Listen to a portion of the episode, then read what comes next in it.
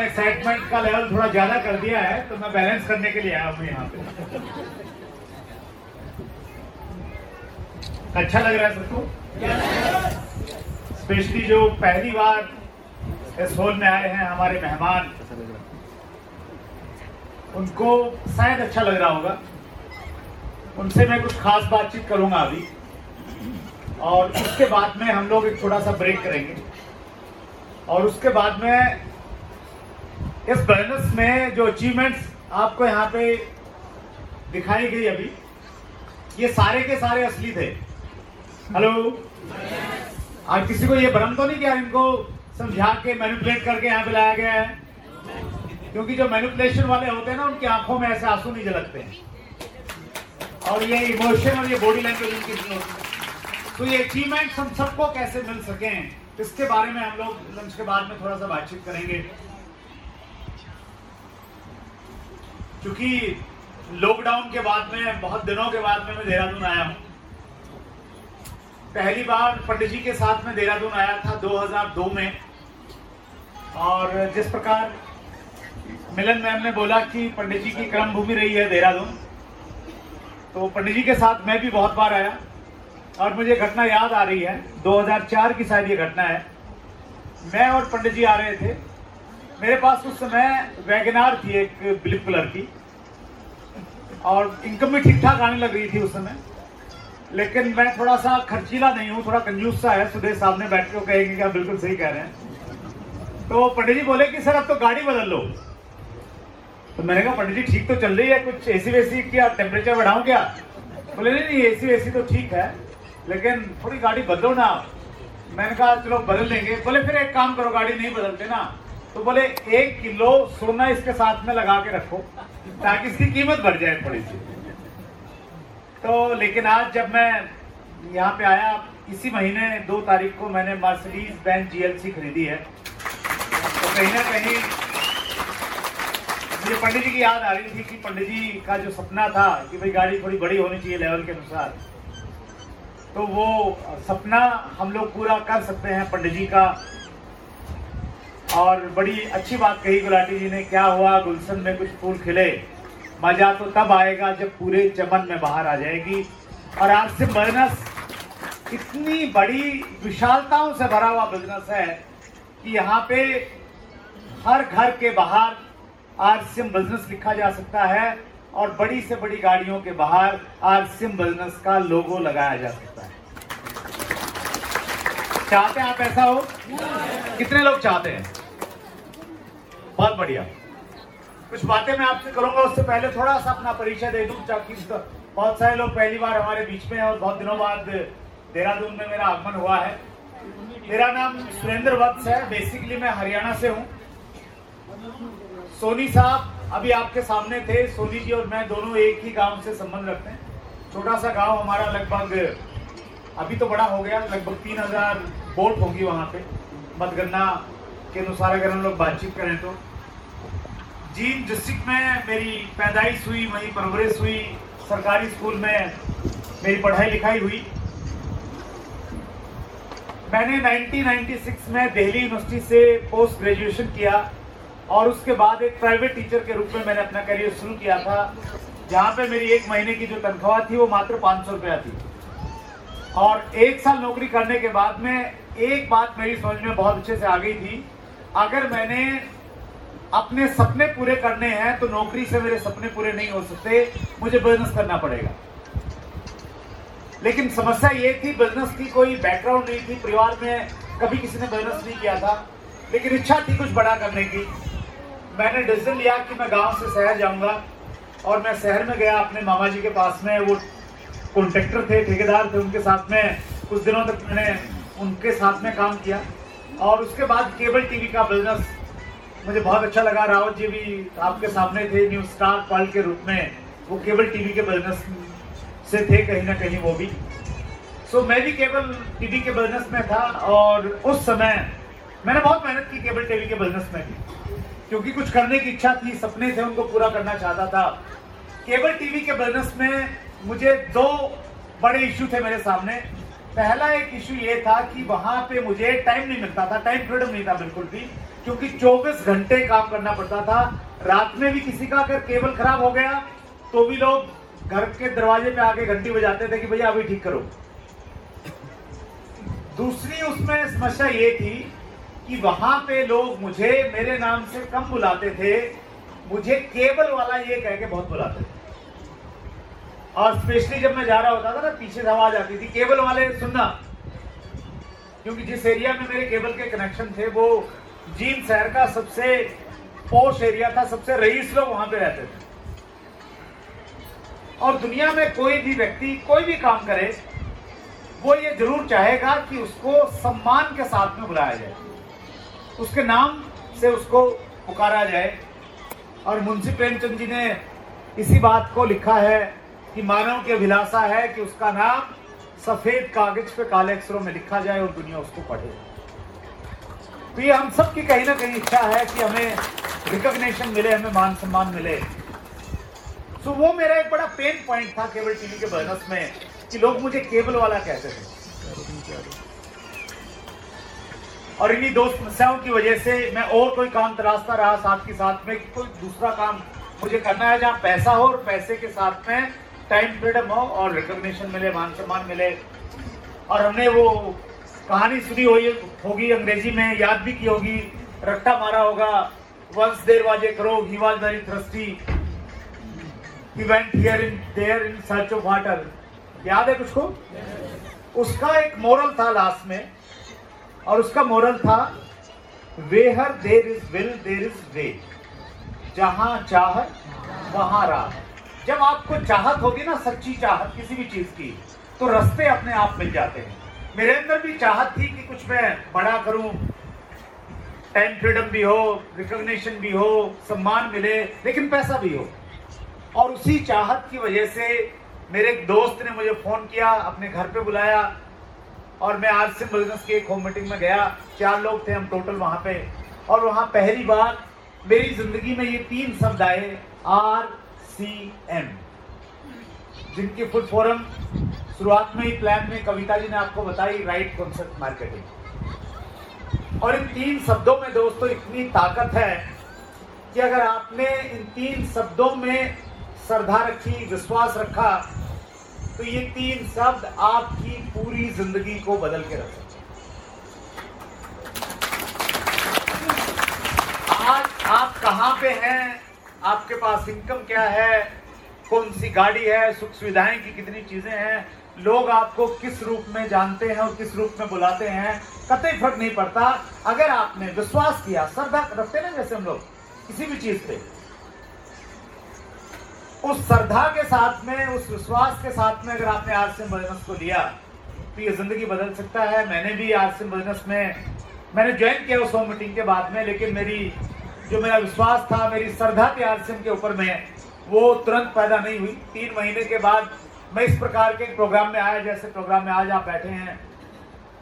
ये थोड़ा better hall है, एसी वेसी चल रहे हैं, बढ़िया फर्स्ट क्लास कंफर्टेबल चेयर आपके पास में है, लेकिन ऐसा माहौल तो नहीं था।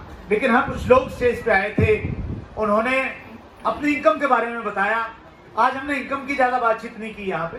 जो लोग स्टेज पे आए, उनका रिकॉग्निशन, उनका लेवल आपने देखा। उन लोगों को देखने के बाद में पहली बार मुझे ऐसा लगा कि मुझे आरसीएम बिजनेस करना चाहिए। यहां कुछ घंटी सी बजी कि यस, मुझे करना चाहिए, एक बात। और दूसरी कि जब ये लोग कर रहे हैं और ये कामयाब हो रहे हैं, पैसा कमा रहे हैं, तो मैं भी कमा सकता हूं। 2 चीजें, और वो 2 चीज अगर आपको समझ में आ गई ना पहली मीटिंग में, पहली चीज ये कि मुझे इसे करना चाहिए, और दूसरी चीज ये जब ये लोग कर रहे हैं तो मैं भी कर सकता हूं। तो मुझे लग रहा है कि पहली मीटिंग का सबसे बड़ी चीज आप लेके जा सकते हैं, और वो चीज मेरी समझ में आ गई उसी दिन, उसी मीटिंग में कि यस, मुझे इसे करना चाहिए। और उसके बाद में उतार चढ़ाव आते हैं, पार्ट है इस बिजनेस का, जिंदगी का हिस्सा है एक्चुअली। कोई भी काम कर लें आप, छोटी सी पान की दुकान करें, सब कुछ सही होने वाला है क्या? समस्याएं तो आएंगी ना सर। छोटी सी नौकरी कर लें, समस्याएं आएंगी, हर जगह आएंगी। तो यहाँ पे भी उनको हम समस्याएं कह सकते हैं, उनको चैलेंजेस कह सकते हैं, उनको कोई भी नाम हम लोग दे सकते हैं। वो मेरे सामने भी रहे, उतार चढ़ाव आए। कई बार लोगों ने बड़ी स्पीड के साथ लोग ज्वाइन करते थे, ऐसा लगता था कि रॉयल्टी 2 महीने में पक्का। और कई बार ये होता था कि जो जुड़ रहे थे वो छोड़ के किसी दूसरी कंपनी में चले जाते या घर बैठ जाते, तो फिर लगता था यार बात नहीं बनेगी। लेकिन consistency is the key for success. लगातार प्रयास सफलता की कुंजी है। और उसी लगातार प्रयास का परिणाम रहा कि मैं भी आरसीएम बैनर्स का रॉयल्टी चीवर बना, मुझे भी टेक्निकल का लेवल मिला और चलते चलते आरसीएम बैनर्स की डायमंड की पिन मेरे पास में आ गई और मैं डायमंड अचीवर के कितने लोग हैं जो आरसीएम का डायमंड बनना चाहते हैं?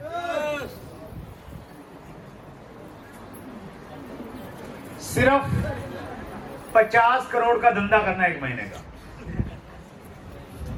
हेलो, कितने का करना है? पीछे भाई साहब बोल रहे हैं कि सर 10,000 पूरा नहीं हो रहा, लेवल छूट जाता है। आप 50 करोड़ की बात करते हैं। जब हम अकेले काम करते हैं ना तो 50,000 बड़ा 10,000 मुश्किल हो जाता है। यस और नो? लेकिन जब टीम काम करती है मिलके तो 50 करोड़ चुटकियों में होने लग जाता है। ये इस बिजनेस की ताकत है।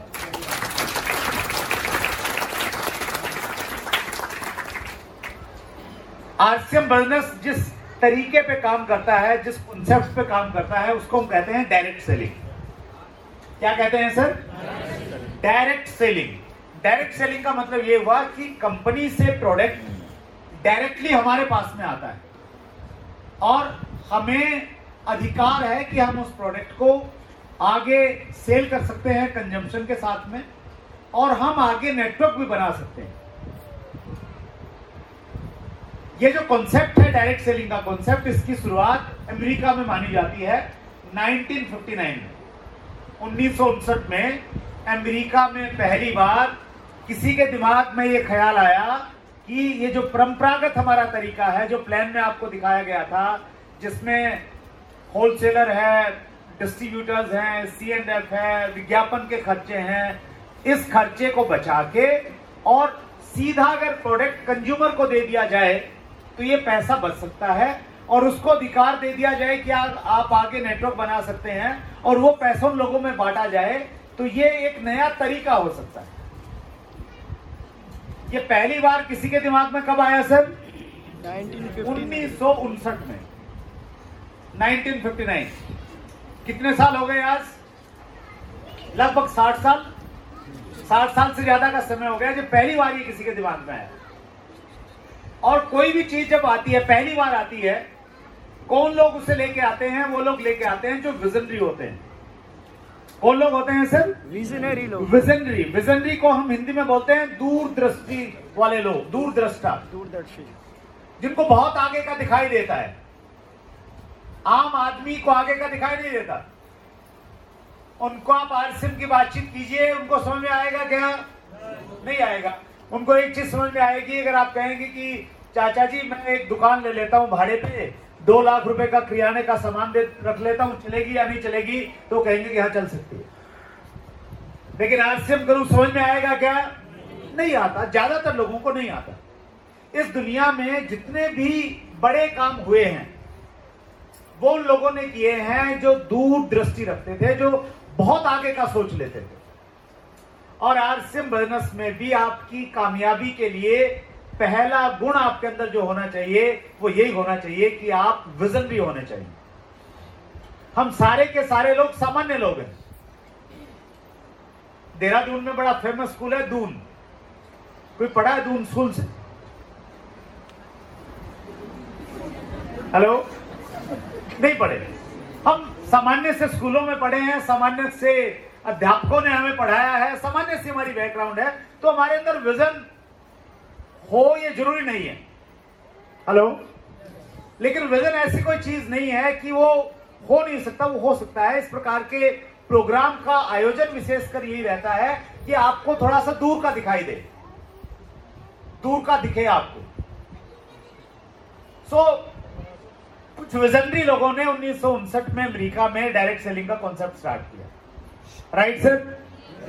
और जब भी कोई नई चीज आती है लोग उसका विरोध भी करते हैं और अच्छी चीज के साथ में बुरी चीजें भी ऑटोमेटिकली पैदा हो जाती है। प्रकृति का नियम है, अगर आप फसल बोएंगे, आपने धान लगाया, क्या लगाया सर? धान लगाया, तो क्या खेत में सिर्फ धान ही उगेगा? घास फूस भी पैदा होगा, खरपतवार पैदा होगी, वो होगी बाय डिफॉल्ट पैदा होगी, क्योंकि ये प्रकृति है, ये नेचर है। अच्छी चीज के साथ में बुरी चीजें पैदा होती हैं। तो अमेरिका में भी ऐसा हुआ, 1959 में डायरेक्ट सेलिंग वहां शुरू हुआ। उसके बाद में वहां मनी सर्कुलेशन की कुछ कंपनियां स्टार्ट हुई और एक ऐसी सिचुएशन आई, एक बार अमेरिका में डायरेक्ट सेलिंग की काम करने वाली सारी कंपनियों को बंद कर दिया गया। 1974 में FTC, वहां की एक संस्था है, फेडरल ट्रेड कमीशन, उसने डायरेक्ट सेलिंग के बारे में कुछ दिशा निर्देश दिए और डायरेक्ट सेलिंग बिजनेस को अमेरिका में सही बिजनेस माना। तो उसके बाद में धीरे धीरे डायरेक्ट सेलिंग का कारोबार यूरोप में बढ़ा और 1990 के बाद में डायरेक्ट सेलिंग की शुरुआत हमारे देश में हुई। डायरेक्ट सेलिंग की शुरुआत जब हमारे देश में हुई तो कुछ विदेशी कंपनियों के द्वारा हुई, मल्टीनेशनल कंपनीज। तो जब वो हमारे देश में आई, उन्होंने लोगों को बताया, ये कॉन्सेप्ट बताया कि भई ये मिडल मैन, एडवर्टाइजमेंट, सबकी छुट्टी करो और सीधा कंपनी से सामान लो। कैसा लगता है ये विचार? अट्रैक्टिव लगता है? अच्छा लगता है? सबको अच्छा लगा। लोग जब इसके नजदीक में गए, उन कंपनियों के नजदीक में गए, तो उन कंपनियों का जो सामान था, उनके जो उत्पाद थे, वो बहुत ज्यादा महंगे थे। तो फिर आम आदमी को ये लगा कि ये जो काम है ना, ये जो डायरेक्ट सेलिंग वाला काम बताते हैं लोग, ये अमीर लोगों का काम है, क्योंकि यहाँ पे सामान बहुत महंगा मिलता है। और हमारे देश में एक धारणा बन गई कि डायरेक्ट सेलिंग मतलब अमीर लोगों का काम। और उसी धारणा को तोड़ने के लिए भगवान को भेजे हुए एक दूत आदरणीय टीसी छावड़ा जी ने 2000 में आरसीएम की शुरुआत की।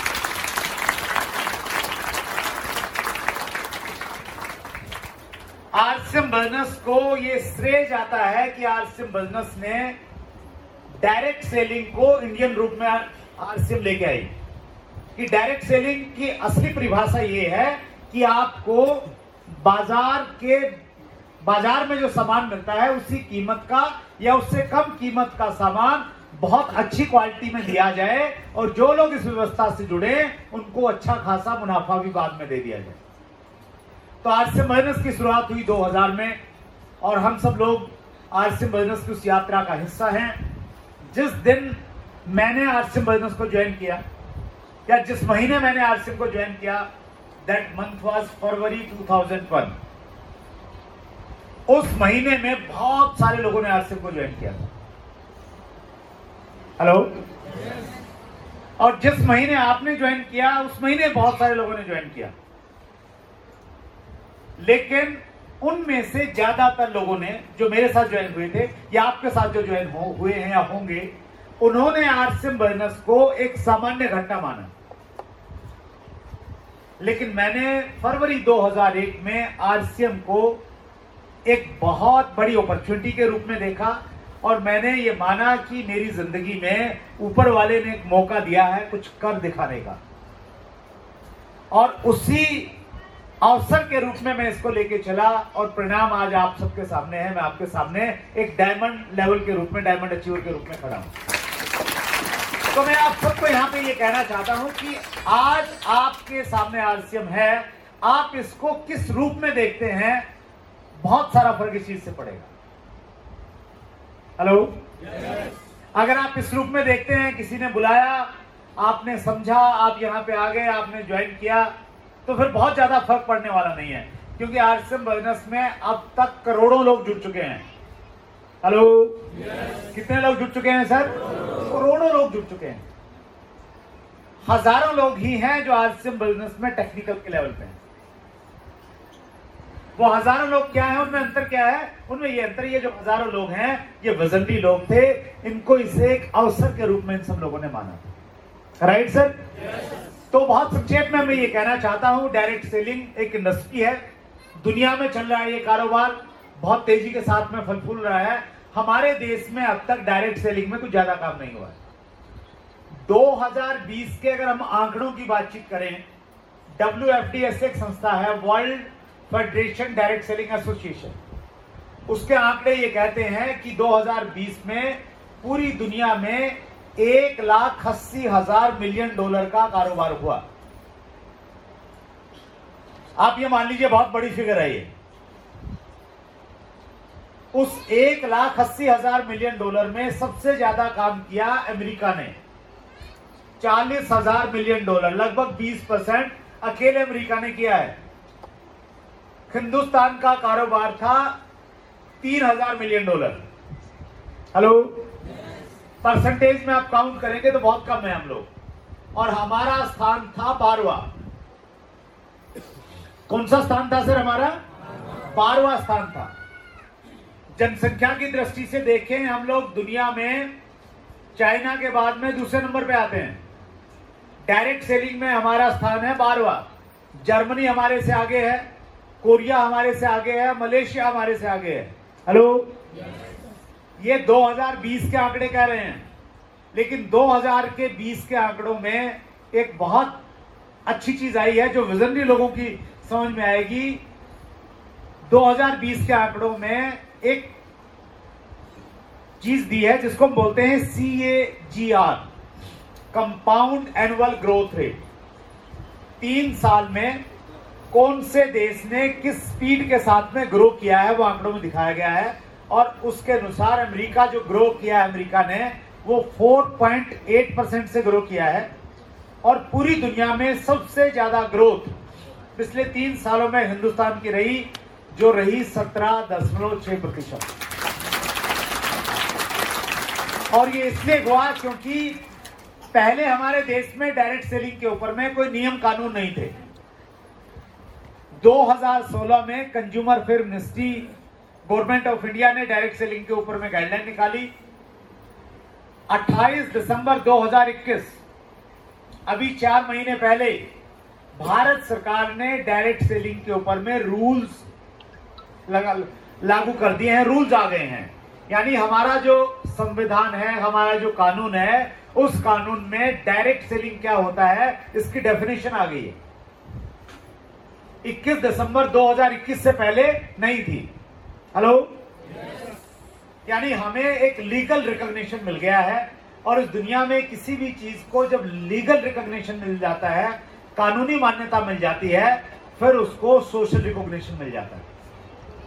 तो ये इस चीज का संकेत है। जैसे मुकेश कोठारी जी कहते हैं कि आज RCM को कोई किसी रूप में भी जाने, कोई फर्क नहीं पड़ता, लेकिन आने वाले समय में ऐसा होगा कि एक लड़की का पिता जब अपनी लड़की के लिए दूल्हा ढूंढने जाएगा ना, उसकी सबसे पहली चॉइस होगी वो RCM बिजनेस का रॉयल्टी या टेक्निकल अचीवर ढूंढेगा।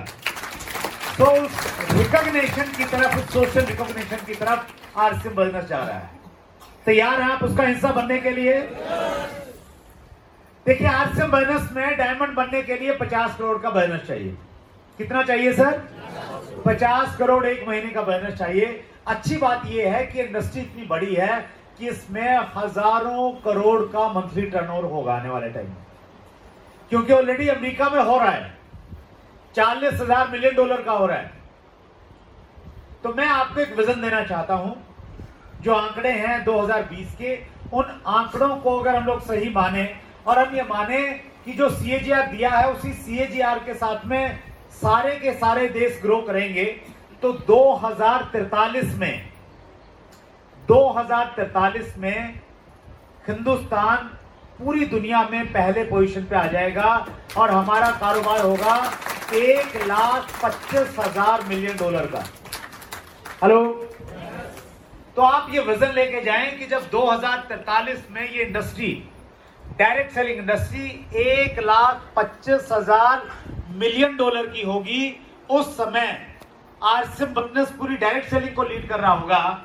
मेरे हिस्से में अगर 1% से का 100वां हिस्सा भी आ गया तो भी आप RCM के डायमंड बनने के नजदीक हो जाएंगे।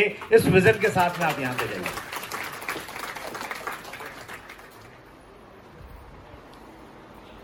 बदलाव प्रकृति का नियम है, मानते हैं आप लोग? अगर हम समय के साथ में नहीं बदलेंगे तो हमें समस्याओं का सामना करना पड़ेगा। जीव वैज्ञानिक बताते हैं कि एक समय पृथ्वी पे सबसे बड़ा जो प्राणी था वो डायनासोर था। क्या था सर? डायनासोर। उसके अवशेष मिलते हैं, उन अवशेषों से आइडिया लगाया जाता है कि डायनासोर कितना बड़ा रहा होगा। जानकार लोग ये बताते हैं कि डायनासोर अब विलुप्त है, पूरी दुनिया में कहीं नहीं है, पृथ्वी पर नहीं है डायनासोर। और डायनासोर के विलुप्त होने के कारणों में सबसे बड़ा कारण यह है कि प्रकृति में जब बदलाव आए, उन बदलावों के अनुसार डायनासोर ने अपने आप को नहीं बदला। बहुत सारी प्रजातियां ऐसी थी जो डायनासोर से पहले की थी और आज भी हैं, क्योंकि उन्होंने प्रकृति के अनुसार अपने आप को बदला। मानव के रूप में हम लोग हैं तो हम इस रूप में नहीं थे पहले। हेलो, जीव वैज्ञानिक बताते हैं कि हम इस रूप में नहीं थे, हमारी जो रूप था वो दूसरा था, हम वानर प्रजाति से आए हैं, लेकिन हमने बदलते रहे तो आज हम लोग इस रूप में आ गए हैं।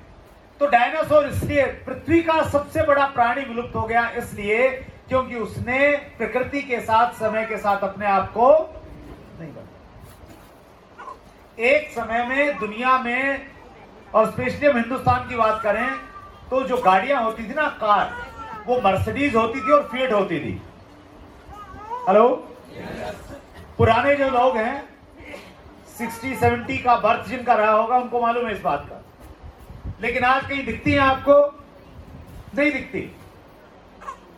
क्यों? क्योंकि मर्सिडीज और बीएमडब्ल्यू ये सारी गाड़ी इसलिए आई क्योंकि एक समय में एम्बेसडर को क्या लगता था कि एम्बेसडर से मजबूत गाड़ी दुनिया में कोई है ही नहीं।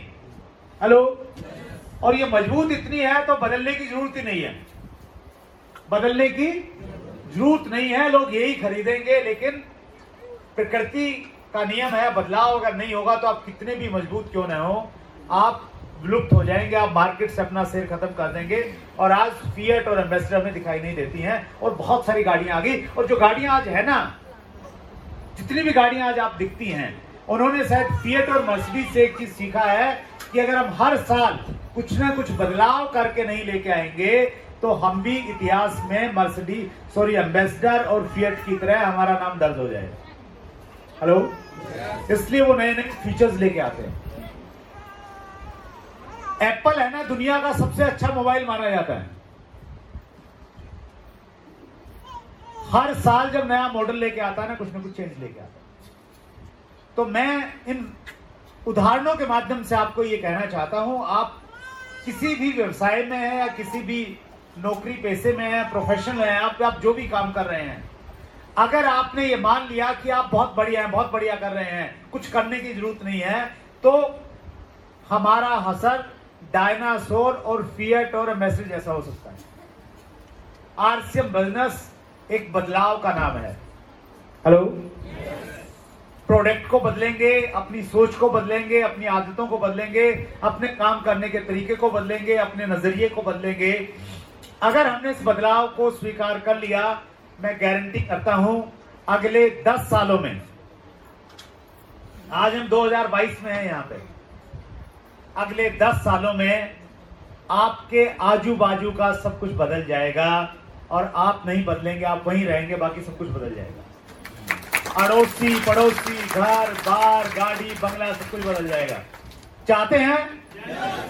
चाहते हैं? Yes. जो लोग चाहते हैं सीरियसली आरसीएम बिजनेस को करना, उनके लिए हमने एक अलग सेशन रखा है। ठीक 15 मिनट का हम लोग ब्रेक लेंगे सर, 15 मिनट से थोड़ा सा बढ़ा देता हूं। राउंड फिगर 2 बजे हम लोग दोबारा इस हॉल में वापस आएंगे।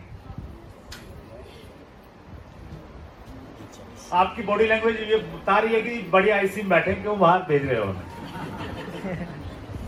लेकिन कुछ लोगों को जल्दी है, उनको शायद बुलाया गया था कि भाई 1 बजे 2 घंटे का प्रोग्राम है, तो वो कमिटमेंट हम लोग फेल नहीं करना चाहते। आप भी थोड़ा सा बाहर जाइए, घूम फिर के आइए, थोड़ा सा पानी वानी पी सकते हैं, आप फ्रेश होके आ सकते हैं। ठीक 2 बजे हम लोग दोबारा आएंगे। लेकिन उन्हीं लोगों के साथ में हम बातचीत करना चाहेंगे जो आरसीएम बिजनेस को सीरियसली करना चाहते हैं, जो चाहते हैं कि अपॉर्चुनिटी है और वो इस अपॉर्चुनिटी को ग्रैब करना चाहते हैं, मजबूती से पकड़ के आगे बढ़ना चाहते हैं।